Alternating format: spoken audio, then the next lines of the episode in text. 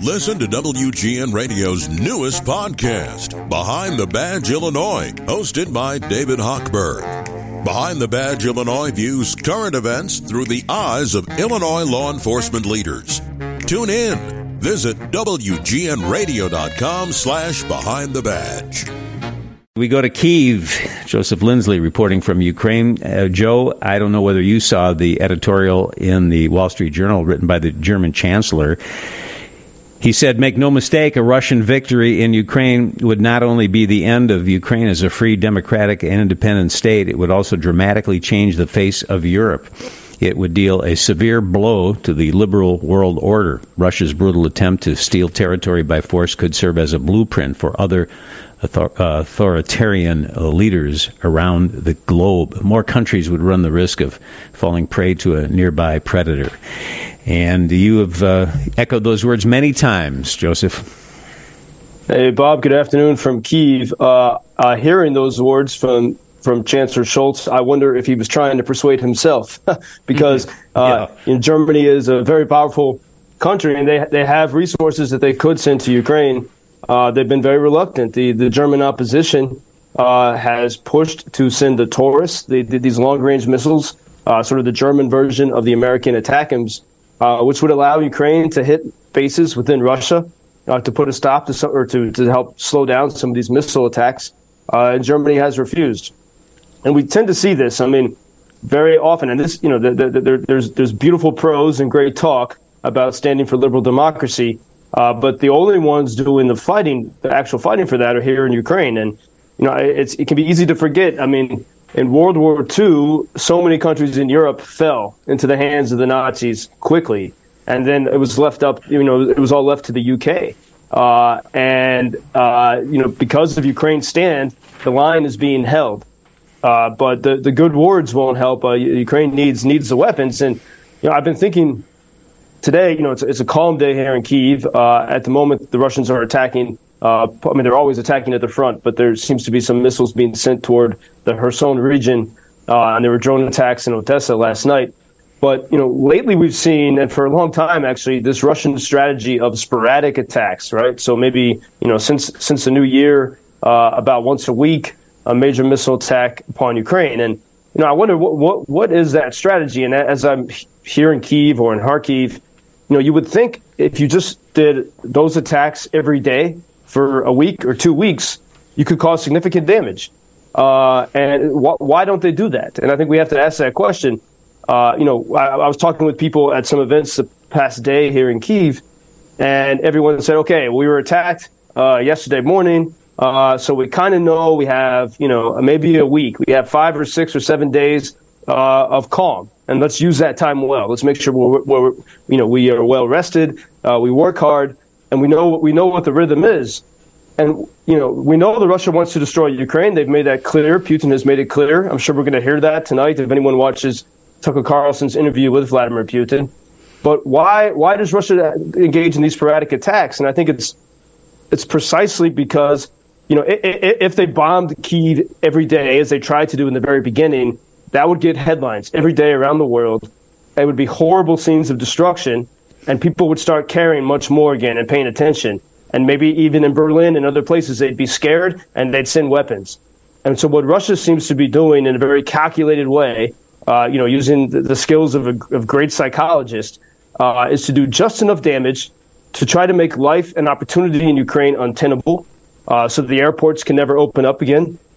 Uh, to you know, to always keep you know the, the, the, the, the everyone on edge uh, but doing it in the in, in, sort of the most boring way possible for the outside world, so that hmm. people get tired of it. Uh, and and I think that has to be uh, that, that, that that has to be what the strategy is here. And as we look at you know it's it's uh, the big news here. Uh, you know, is uh, Tucker Carlson, you know, my former colleague from my time at the Weekly Standard and Fox News. he's now got a you know popular platform on on X on Twitter, and he interviewed Vladimir Putin and that I think it's going to air tonight Eastern Time, six o'clock in the U.S.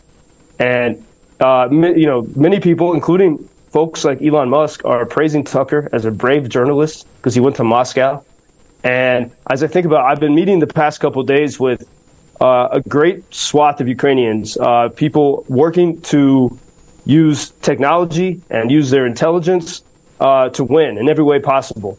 Uh, and, and as as and not just Ukrainians, but people from all over the world.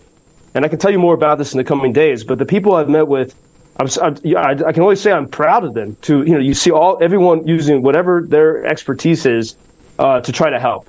And and this is not about Zelensky or politicians.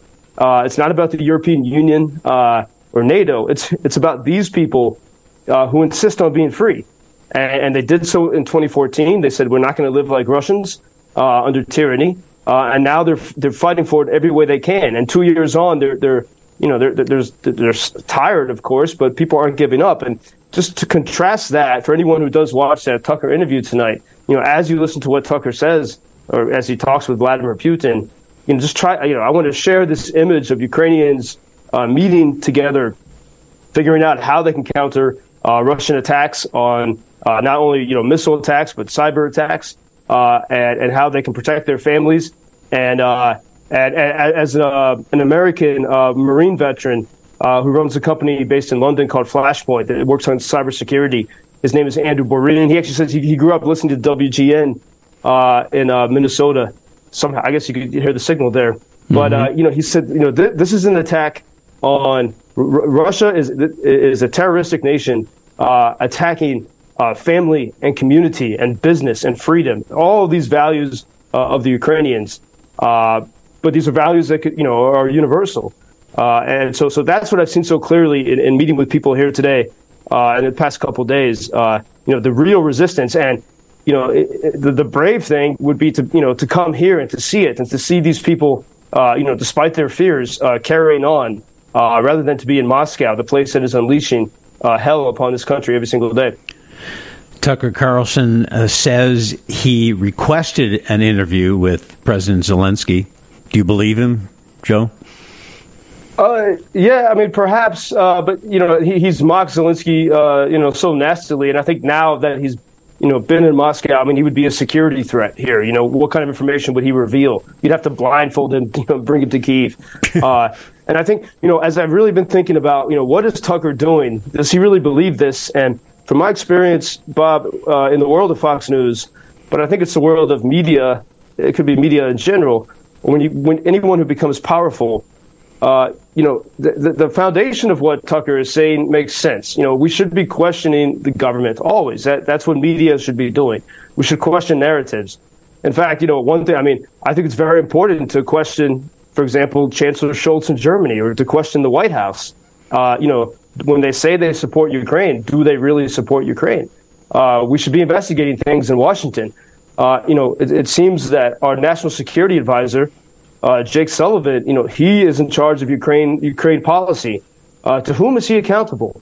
Is he accountable to Joe Biden, or is he just running the policy himself? And who is this guy? Uh, and and and you know, they say they support Ukraine, but they won't send the weapons here. So I agree. Uh, I think with you know audience the audience of Tucker Carlson that we need to be skeptical and ask questions. Uh, but then I think what happens is you know you as you start to ask questions, you you you sort of build up narratives and you build up an audience, and then you become afraid of losing that audience. Uh, and, and you know, you know, Americans going back, there was a Harvard historian in the 1960s that wrote a book called The Paranoid Style in American Politics. And on the left and the right, we sort of, you know, I mean, we have a Puritan streak in our country, right? I mean, you know, the Puritans were burning witches, and, you know, so we have freedom, but we also have this paranoia. Uh, and we have to be aware of that as Americans so we don't fall into it.